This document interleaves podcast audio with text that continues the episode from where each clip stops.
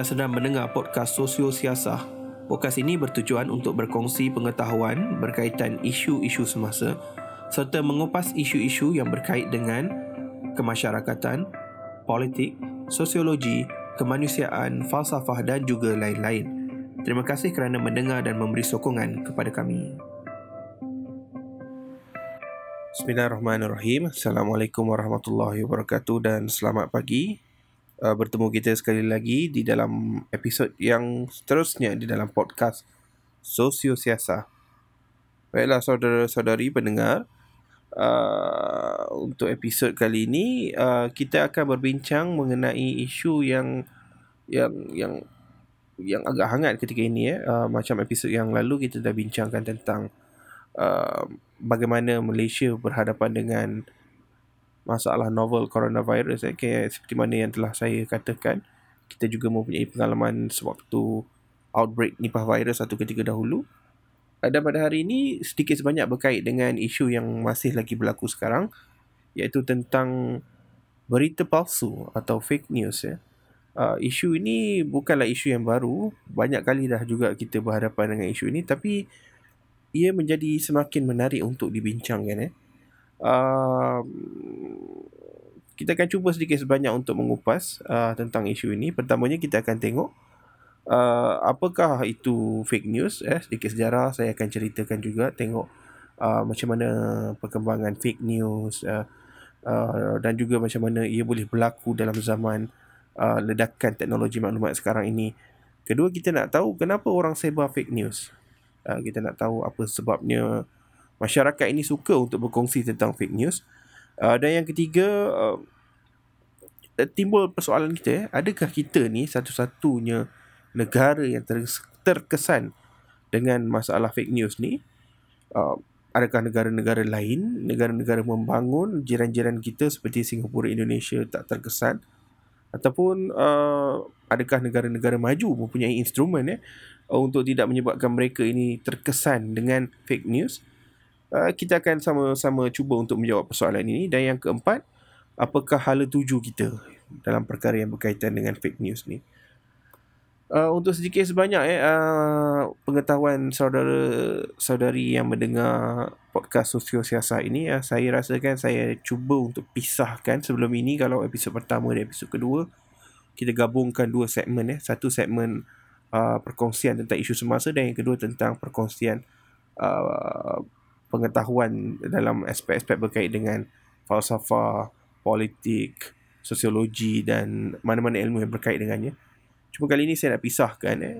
Uh, mungkin sebab saya tengok masanya agak terlalu panjang dan yang kalau untuk segmen perkongsian maklumat tu nanti saya akan cuba untuk buat uh, sedikit slideshow kot uh, dan kalau boleh dipublishkan di YouTube uh, supaya dia boleh mudah untuk kita dan dia menjadi rujukan untuk saudara-saudari pendengar di samping daripada audio yang akan saya bekalkan ini.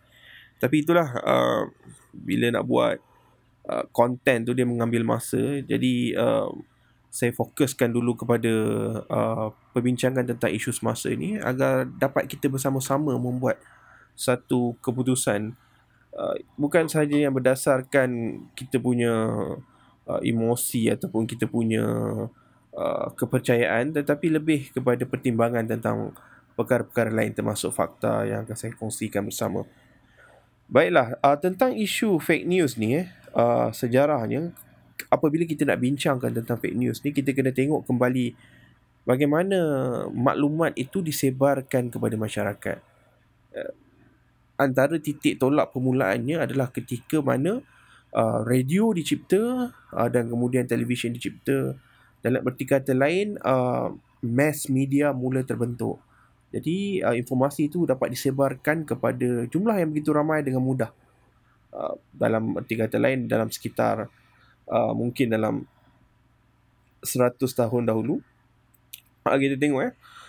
Dan apabila berlaku uh, penyebaran maklumat secara massa ni melibatkan mass media ini dia akan ada repercussion kesan dia. Antara kesan dia apabila masyarakat mula merasa skeptical uh, melihat kepada berita-berita yang disampaikan. Dan masyarakat mempunyai asas terhadap ketidakpercayaan mereka ini.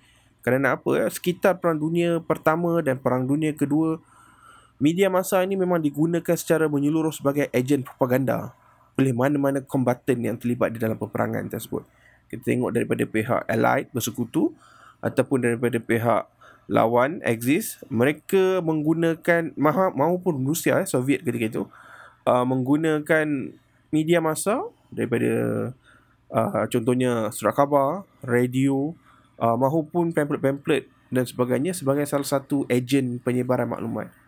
Dan apabila ini berterusan sehinggalah kepada perang Vietnam, masyarakat uh, mula berasa sangsi. Eh.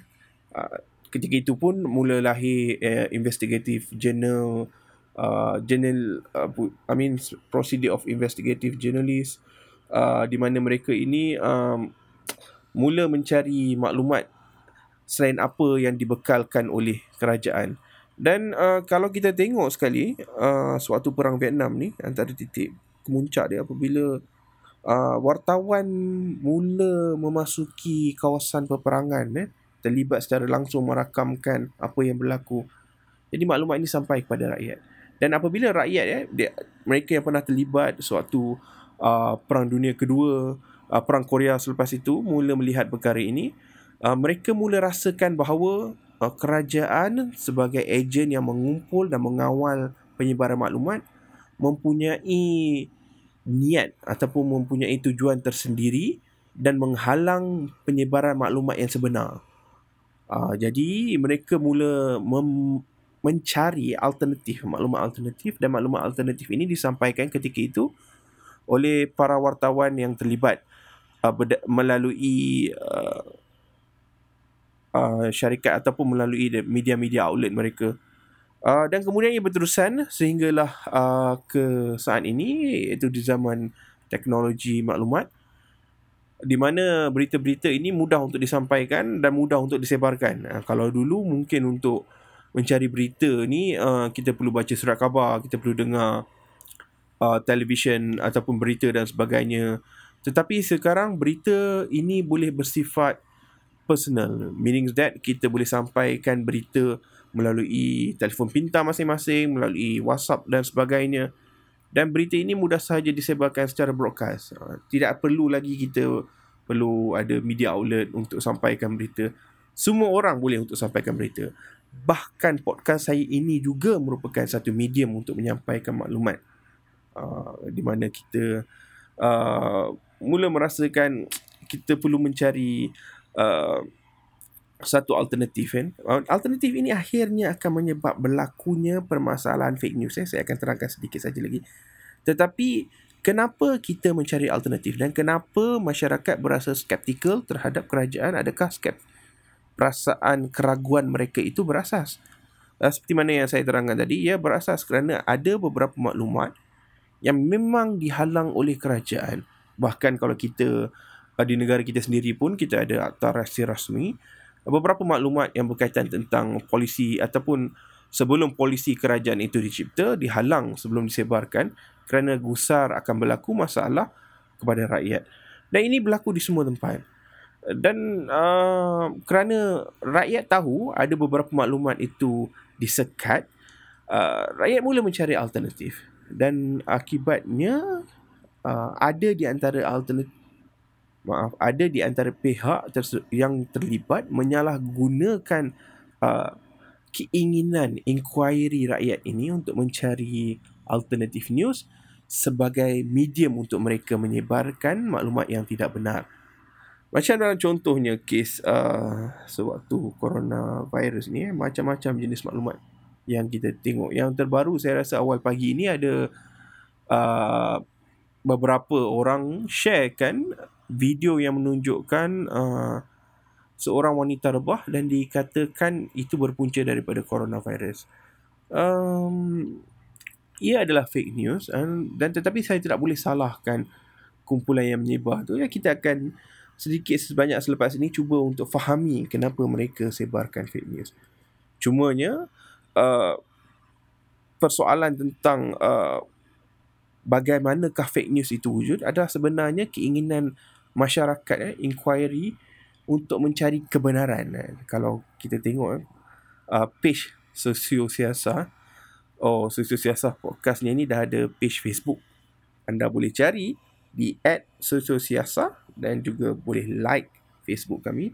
Jadi hari ini saya ada sharekan satu video di mana video tersebut menceritakan tentang alegori gua oleh Plato. Plato saya minta sedikit masa untuk ceritakan alegori gua ni Plato ceritakan bahawa ada perbezaan antara kepercayaan dan juga realiti. Ha, itu secara kesimpulannya lah. Jadi dalam keadaan sekarang ini masyarakat ini cuba untuk untuk membuktikan kepercayaan mereka. Ah sama ada kepercayaan mereka ini mereka cuba untuk buktikan secara individu ataupun mereka berhadapan dengan konflik. Dalam erti kata lain contohnya macam uh, kawan dia rasa eh kau ni tak betul lah apa yang kau cakap ni ah ni konflik lah kan. Jadi dia mula rasa keraguan. Ah, bila rasa keraguan mereka cuba untuk cari kebenaran. Dan disebabkan oleh keinginan inilah ah, maka lahirlah macam alternative news dan kemudian menjurus kepada keadaan sekarang fake news ini. Uh, kemudiannya juga ya uh, sedikit sebanyak kalau anda ingin katakan juga um, benda-benda yang berkaitan dengan kebenaran ini adalah satu uh, aset yang penting ya macam kalau saya nak petik kata-kata Michel Foucault knowledge is power. Uh, siapa yang ada knowledge tu dia ada power. Sama ya macam sekarang ni siapa yang ada information tu dia adalah power. Sebab tu juga kalau anda baca contoh macam karya Chomsky sebagai contoh eh. dia punya kritikan terhadap um, ejen-ejen ataupun media outlet yang mempunyai kawalan kuasa terhadap penyebaran maklumat ni. Uh, dikatakan semua uh, media outlet ni sebenarnya mempunyai uh, private interest. Meaning that uh, kumpulan-kumpulan interest akan melobi sebab untuk survival mereka ini perlu menjual iklan dan sebagainya dan iklan-iklan ni akan dibeli oleh syarikat-syarikat swasta. Jadi syarikat-syarikat swasta ni akan memanipulasi agenda uh, media outlet ini. Dan media outlet ni akhirnya akan mengeluarkan berita yang akan seterusnya disebarkan kepada masyarakat yang memberikan kepentingan kepada uh, entiti-entiti swasta tersebut. Uh, cuma dalam keadaan sekarang ni macam yang saya katakan uh, penyebaran maklumat tidak lagi seperti dahulu uh, dia tidak lagi memerlukan media outlet. Siapa sahaja boleh untuk mencipta maklumat dan menyebarkan maklumat. Uh, itu antara kelebihannya sekarang. Tetapi uh, uh, orang kata sisi gelapnya sedikit uh, adalah fake news ni. Tetapi tak apa. Kedua ya soalan kedua kita nak tanya kenapa orang sebar fake news ni? Uh, untuk memahami persoalan kenapa orang sebar uh, fake news ni macam saya katakan tadi orang cuba untuk mencari kebenaran. Tetapi dalam masa yang sama kan apabila mereka mencari kebenaran ini um, mereka juga cuba untuk memperkukuhkan uh, kebenaran ataupun satu kepercayaan mereka. Dalam erti kata lain mereka cari fakta ni cari picking lah. Dia cuba cari uh, oh dia nampak uh, ini macam apa yang dipercayakan je. Uh, jadi dia gunakan benda tersebut dan dihantarkan uh, perkara tersebut sebagai simbol kepada orang lain. Uh, bila dia dah rasa benda ni betul, mestilah dia nak kawan-kawan dia yang lain uh, memahami ataupun mengetahui benda tersebut. Jadi dia sebarkan uh, benda berkenaan kepada orang lain. Eh, seperti contohnya macam dalam uh, isu fake news dalam coronavirus ni. Kita tengok eh ada di antara um, sebaran maklumat tersebut bertujuan untuk merendahkan budaya masyarakat yang lain. Seperti contohnya uh, budaya mengkonsum ataupun memakan uh, hidupan yang bagi kita rasa janggal dalam budaya kita. Contohnya macam hidupan liar ular. Tetapi bagi sesetengah masyarakat contohnya mungkin sebahagian masyarakat di sini itu adalah perkara yang normal yang mereka telah lakukan sejak beribu tahun dahulu. Dan apabila kita rasakan benda itu tidak sama eh kontradik dengan budaya kita, uh, kita mula katakan bahawa disebabkan oleh tindak tanduk mereka tersebut, akhirnya tindak tanduk mereka ini memakan diri. Kemudian kita keluarkan uh, fakta yang kononnya oh budaya masyarakat kita sudah betul. uh, kita tak galakkan makan makanan sedemikian uh, dan ini menjadikan masyarakat kita antara masyarakat yang terbaik. Uh, kata antara penyebar tersebut. Jadi mereka sebarkan uh, fake news ini kan? Sebab tak dibuktikan lagi. Sebab sehingga sekarang uh, masih tidak dapat lagi uh, satu keputusan yang tepat. Apakah punca sebabnya berlakunya penyebaran wabak novel coronavirus ini. Tetapi fake news ini telah pun disebarkan kerana mereka ingin mendapat uh, mereka ingin memastikan masyarakat ataupun kelompok mereka yang mempunyai pegangan yang sama kita ambil contohnya mempunyai identiti yang sama uh, mendapat maklumat yang sama. Ha ni antara sebabnya kenapa kita sebarkan. Dan benda ini kan benda ini uh, diperkukuhkan lagi apabila uh, dalam satu kajian yang telah dilakukan oleh uh, siapa yang di sini uh, dilakukan oleh Regina Rini dengan tajuknya Fake News and Partisan Epistemology link ni saya akan saya sertakan sekali di mana beliau telah uh, argue bahawa Salah satu punca kenapa orang share fake news ini kerana mereka mempunyai semangat partisan. Ha? Macam saya katakan tadi. Disebabkan oleh semangat partisan tersebut, mereka mahu orang lain yang mempunyai norm dan value yang sama. Ha, kita macam contoh set kita lah kan.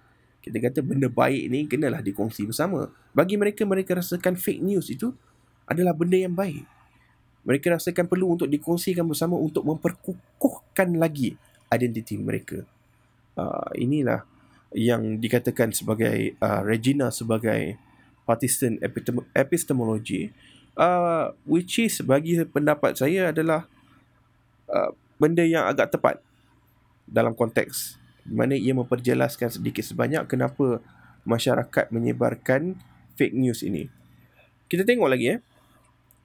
Uh, kalau kita tengok dengan teliti, ada beberapa news kan, yang kita rasa mungkin lagi unverified news atau fake news ni dia mempunyai ciri-ciri identiti antara yang paling mencuit hati saya adalah news yang dikongsikan di laman media sosial yang mengatakan bahawa dengan memakan ataupun meng- mengambil rasam ataupun sup rasam eh oleh masyarakat yang terkenal dalam kalangan masyarakat Tamil ia mampu untuk mengelakkan coronavirus.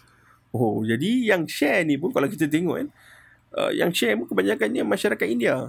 Uh, jadi uh, apa yang saya cuba campak sampaikan di sini eh, dia ada a sense of identity. Um, kalau contohnya macam tadi yang yang kononnya mengkritik masyarakat lain konsum uh, hidupan yang janggal, hidupan liar contoh sebagai makanan bagi memperkukuhkan lagi menyematkan lagi di dalam hati mereka mereka sebagai masyarakat yang terbaik uh, masyarakat India juga mempunyai uh, idea yang hampir sama untuk mewujudkan semangat partisan di dalam diri mereka uh, mereka mengatakan oh mereka uh, yang ber, mereka mempunyai uh, remedy yang telah diwarisi beribu tahun lamanya iaitu dengan menggunakan sup rasam yang boleh untuk mengubat ataupun mencegah daripada berlakunya ataupun dijangkiti coronavirus. Walaupun saya benda ni agak mencuit hati saya, tetapi uh, pada pendapat saya juga ia bukanlah satu uh, uh, di samping niatnya untuk menyebarkan ataupun memberikan signal identiti tetapi ia juga mempunyai niat yang agak baik di situ eh. Uh, kerana dalam konteks macam saya contohkan dalam kes nipah tempoh hari. Uh, antara yang early survivor adalah pekerja ladang ternakan Hindi yang merupakan seorang India. Jadi mungkin juga uh, kelompok yang yang yang kongsikan berkenaan dengan sup rasam ni mereka katakan uh, masyarakat India yang ketika itu terli- bekerja sebagai buruh di dalam uh, ladang ternakan Hindi tersebut uh, mengamalkan sup rasam setiap hari dan disebabkan itu juga mereka uh, tidak terkena uh, virus nipah ketika itu. Hmm. Ya, ah, boleh jadi. Tetapi bagi saya kita perlulah mempunyai scientific inquiry yang betul kan. Boleh jadi sebab rasa itu punca ataupun boleh jadi pengamalan hygienik itu juga mungkin satu lagi punca ataupun boleh jadi juga disebabkan mereka tidak mempunyai direct contact dengan uh, virus tersebut mereka tidak terjejas dengan virus nipah tersebut. Jadi dalam konteks ini tidak ada satu conclusionnya lagi. Namun yang menariknya adalah apabila setiap kelompok ingin memperjelaskan identiti mereka di dalam penyebaran fake news ini. Uh, jadi the sense of partisanship ni seperti yang dikatakan oleh Regina itu memang jelas wujud eh. Kedua, uh, antara asbab bagi saya yang kenapa saya rasakan fake news ini disebarkan adalah kalau kita kata satu ketika dahulu bagi saya, saya nak cerita sedikit pengalaman saya dalam sekitar tahun uh, 2000 14 ke 2003 2014 tak silap saya. Uh, ketika itu Nahas MH370 uh, ini antara satu lagi uh, tragedi yang menyebabkan berlaku lampakan fake news di dalam uh, social media. Begitu banyak. Antara yang paling popular ketika itu malah saya sendiri melakukan uh, sedikit analisis tentang uh, fake news ketika itu adalah daripada Brother Kapak. Eh. Brother Kapak ni kalau saudara-saudari cuba untuk google kan brother kapak B R A D E R K A P A K eh brother kapak uh, saya bahkan begitu banyak teori yang bagi beliau eh ataupun bagi dia uh, memperjelaskan kenapa berlakunya uh, tragedi MH370 ini. Uh, bagi uh, saya sendiri lakukan content analysis terhadap setiap uh, post yang dilakukan oleh Brother Kapak untuk mengetahui apa sebenarnya yang yang dilakukan oleh beliau. Saya tak pasti sama ada saya simpan lagi atau tidak analisis tersebut. Tetapi pokok pangkalnya ketika itu uh, fake news merupakan antara masalah yang paling utama. Uh, jadi uh, macam apa yang saya nak kata kita nak patah balikkan kepada uh, perbincangan kita tadi. Kalau kita tengok macam apa yang berlaku di sekitar tahun 2013 masyarakat sebar uh, fake news. Kemudian saya menganggap masyarakat uh, menyebarkan fake news tersebut kerana tidak mempunyai maklumat yang tepat. Dalam arti kata lain mereka ini berada di dalam silo mereka sendiri. Tetapi uh, apabila saya semakin berusia dan semakin lebih memahami macam mana kenapa manusia berkelakuan terutama kelakuan sosial mereka uh, saya mula mendapati bahawa sebenarnya ada dalam kalangan masyarakat mereka ini menyebarkan fake news atau unverified news kerana uh, sebenarnya mereka prihatin terhadap masyarakat lain. Seperti contohnya, benda ni paling-paling jelas lah kita boleh nampak. Saya percaya ada dalam kalangan saudara-saudari ya, mempunyai uh, grup WhatsApp. Eh. Dalam grup WhatsApp ni seperti contohnya grup WhatsApp family lah kumpulan wanita yang berusia eh, yang kita boleh panggil sebagai mak-mak, makcik-makcik, nenek ni antara kumpulan yang paling uh, berpotensi besar untuk menyebarkan berita unverified news atau fake news ni. Uh, malah ini dibuktikan kalau kita tengok laporan akhbar sekalipun mereka katakan golongan yang paling berpotensi berisiko tinggi untuk menyebarkan fake news adalah kumpulan yang berusia ini. Dan kalau kita tengok eh, kumpulan ini, kumpulan yang berusia ini, mereka sebenarnya tidak mempunyai uh, sebarang benefit pun kalau mereka sebarkan benda ni. Uh, macam kalau contoh nak kata mereka ni partisan sangatnya, kumpulan ini macam saya bincangkan dalam episod yang pertama tu, uh, mereka paling kurang partisan. Especially dalam uh, menyebarkan norm values yang yang yang sama dengan kumpulan masing-masing. Cuma mereka ini mempunyai keprihatinan yang tinggi. Jadi ini yang saya rasakan antara benda yang tidak lagi dibincangkan dalam uh, masih lagi kurang dibincangkan uh, dalam makalah-makalah ilmiah berkaitan dengan fake news ni iaitu social interaksi ties eh, maafkan saya uh, social interaction ties ataupun perhubungan interaksi sosial. Apabila berlakunya perhubungan interaksi sosial ia telah mewujudkan uh, satu keadaan keprihatinan kita terhadap contohnya antara ibu dengan anak antara uh, mak saudara dengan anak saudara yang risaukan tentang keselamatan anak saudara. Jadi uh, bagi mereka prioriti adalah keselamatan. Dan uh, disebabkan oleh keadaan itu mereka tidak kisahlah sama ada benda tu fake news ke ataupun uh, news yang datang daripada media outlet yang betul ke. Mereka sebarkan dahulu. Uh, Sebarkan dulu itu yang pertama. Betul atau tidak itu kedua Yang penting sebar Sebab bagi mereka sebar untuk memberikan peringatan uh, Jadi tujuan di sini adalah sebenarnya fake news bukan untuk uh, Berkongsi uh, partisanship Tetapi lebih kepada uh, perasaan uh, keprihatinan terhadap uh, mak anak ataupun uh, saudara mara mereka yang terhampir.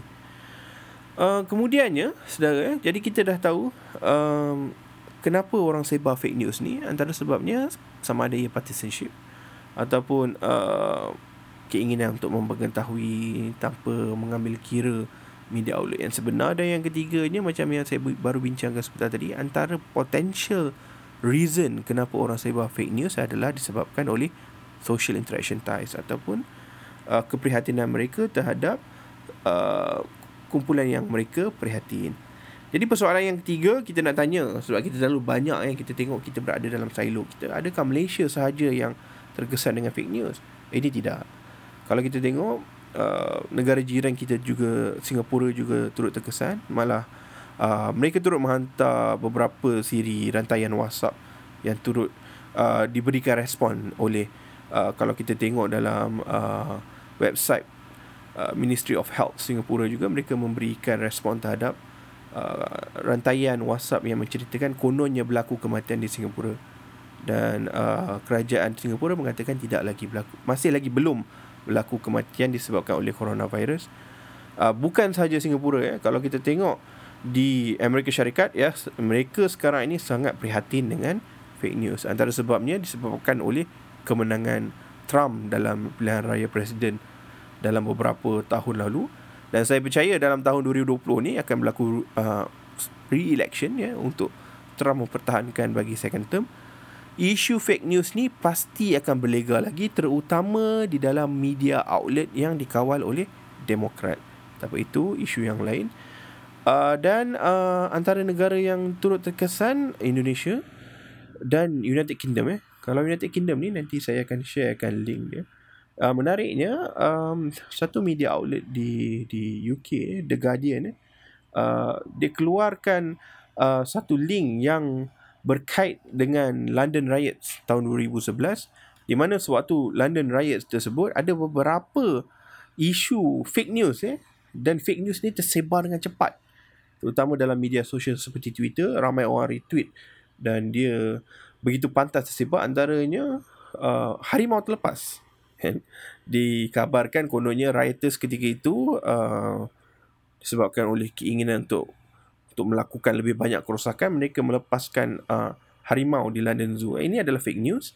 Tetapi fake news ini turut menghantui masyarakat London ketika itu eh.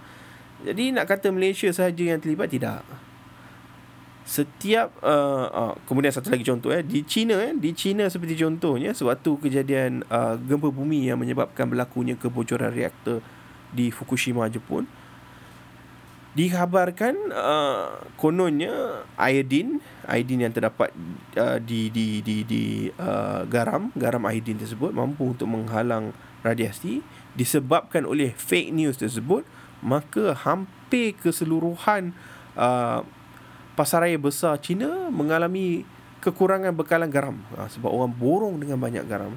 Kalau kat Malaysia ni kita juga ada juga uh, kes tersebut antara contohnya kononnya satu ketika dahulu eh antara yang paling famous adalah kenaikan harga minyak. Kononnya esok nak naik harga minyak. Jadi orang berpusu-pusu lah pergi harga minyak.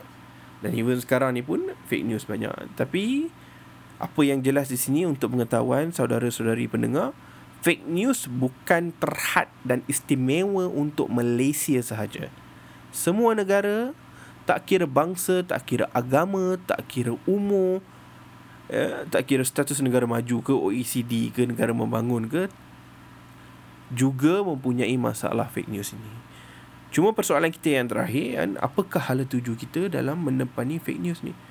Kalau kita tengok, macam contohnya, uh, satu analisis yang dilakukan oleh Guardian ini fake news ni pun mempunyai uh, jangka hayatnya. Meaning that uh, seperti mana media-media lain dia akan uh, meningkat uh, dia akan viral secara dalam satu tempoh masa yang singkat. Kemudian dia akan sampai peak puncak dan kemudian dia akan turun.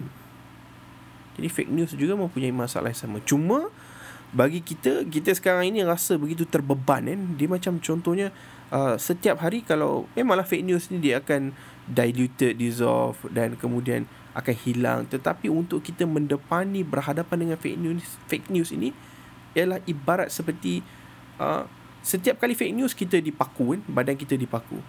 Uh, jadi dia tetap sakit kan? Tetapi uh, pada pendapat saya sendiri uh, apa yang boleh dilakukan oleh saudara-saudari uh, nak kata kita mampu untuk halang fake news dalam skala yang global even negara seperti China yang mengawal internetnya pun masih gagal untuk uh, menghalang fake news.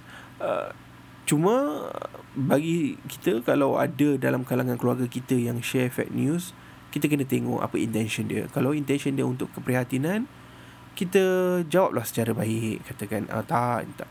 Tapi mula-mula kita cakaplah terima kasih tapi ini bukan Ini disebabkan oleh benda lain. Kita cuba untuk update mereka.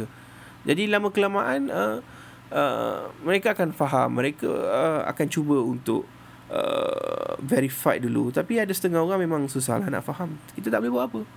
Uh, Cuma dalam konteks ini uh, Kalau kita ada Rakan-rakan yang terhampir eh, Kalau kita tengok dia ni memang jenis suka Fake Sebar fake news Kita dah boleh tahu kan. Dia Case dia macam uh, cerita rakyat yang agak popular lah. Pengembala dan juga serigala. Kita tengok sekali pengembala tu kata serigala datang tak ada. Dua kali kata serigala ada tak ada. Jadi bila dah berlaku banyak kali orang susah nak percaya. Jadi sama juga kita tengok rakan-rakan kita kita boleh nampak. Kalau ni jenis yang suka sangat sebar fake news kan? Eh, tapi tak bermakna kita nak memutuskan hubungan eh. ini adalah benda yang tidak patut. Kita sepatutnya benda seperti fake news ni dia sekadar macam kita boleh ketepikan kita boleh kom- compartmentalizekan dia eh. Letak dalam satu kompartmen simpan paling dalam dalam benak pemikiran kita eh. Jangan ganggu kita punya uh, hubungan yang telah wujud antara kita dan juga rakan kita tersebut. Jadi untuk hal tuju di, di dibagi bagi secara individunya buat masa sekarang ini uh, kita perlu bersedia fake news akan terus datang. Dia ibarat panas yang melampau ketika ini. Ya. Walaupun akan berlaku hujan tetapi esoknya akan panas juga. Uh, walaupun dalam uh, sesetengah bulan itu akan ada hujan tetapi panas akan tetap datang juga. Uh, menghimpit diri kita, uh, uh, menyesakkan uh, diri kita, memerlukan kita rasa minum air banyak. Begitu juga fake news dalam apa jua masalah calamity bencana yang akan muncul fake news akan datang eh, kita perlu bersedia uh, dengan inquiry kita untuk verify kan sama ada ia news yang benar ataupun tidak tetapi sedikit sebanyak dalam podcast in, untuk episod kali ini kita dapat faham eh. pertamanya kita tahu fake news ini datang daripada sejarahnya keinginan untuk kita mengetahui alternative news kerana kita percaya news satu ketika dahulu dikawal uh, oleh pihak yang berkepentingan. Keduanya, kita juga dapat tahu apakah sebab-sebab orang post fake news ini. Dan yang ketiganya, uh, kita juga dapat tahu bahawa Malaysia bukan satu-satunya negara yang mempunyai masalah fake news. Dia masalah global. Dan orang gelarkan ini sebagai post-truth society. Dan bagi saya truth tersebut tu pun antara benda yang masih lagi apakah kebenaran kan? Ah, kebenaran mungkin bagi pihak anda pihak lain mungkin kebenarannya tidak betul. Jadi kita kena berhati-hati dengan perkara tersebut. Baiklah. Um, uh, setakat itu saja saya rasa uh, perbincangan untuk isu kali ini saya ucapkan terima kasih untuk pengetahuan anda. Uh, podcast sosial siasah boleh diikuti di laman Spotify dan kita juga dah dapat kelulusan daripada uh, Apple iTunes Store. Jadi anda boleh pergi ke iTunes Store search sosial siasah tekan subscribe uh, dan juga tolong bagi rating 5 star kepada saya ya. Uh, untuk sebarang cadangan uh, boleh email kepada uh, email sususiasah@gmail.com. Uh, tolong juga uh, like Facebook kami uh, @sosiosiasah ya, di Facebook ya. Kita akan cuba untuk post konten seperti contohnya video-video ringkas yang menceritakan tentang falsafah dan mungkin selepas ini saya akan cuba untuk bangunkan uh, laman YouTube pula channel YouTube pula untuk especially untuk berkongsikan episod-episod yang melibatkan perkongsian pengetahuan kan supaya mudah untuk kita membuat rujukan. Uh, itu saja. Terima kasih. Assalamualaikum warahmatullahi wabarakatuh dan selamat sejahtera.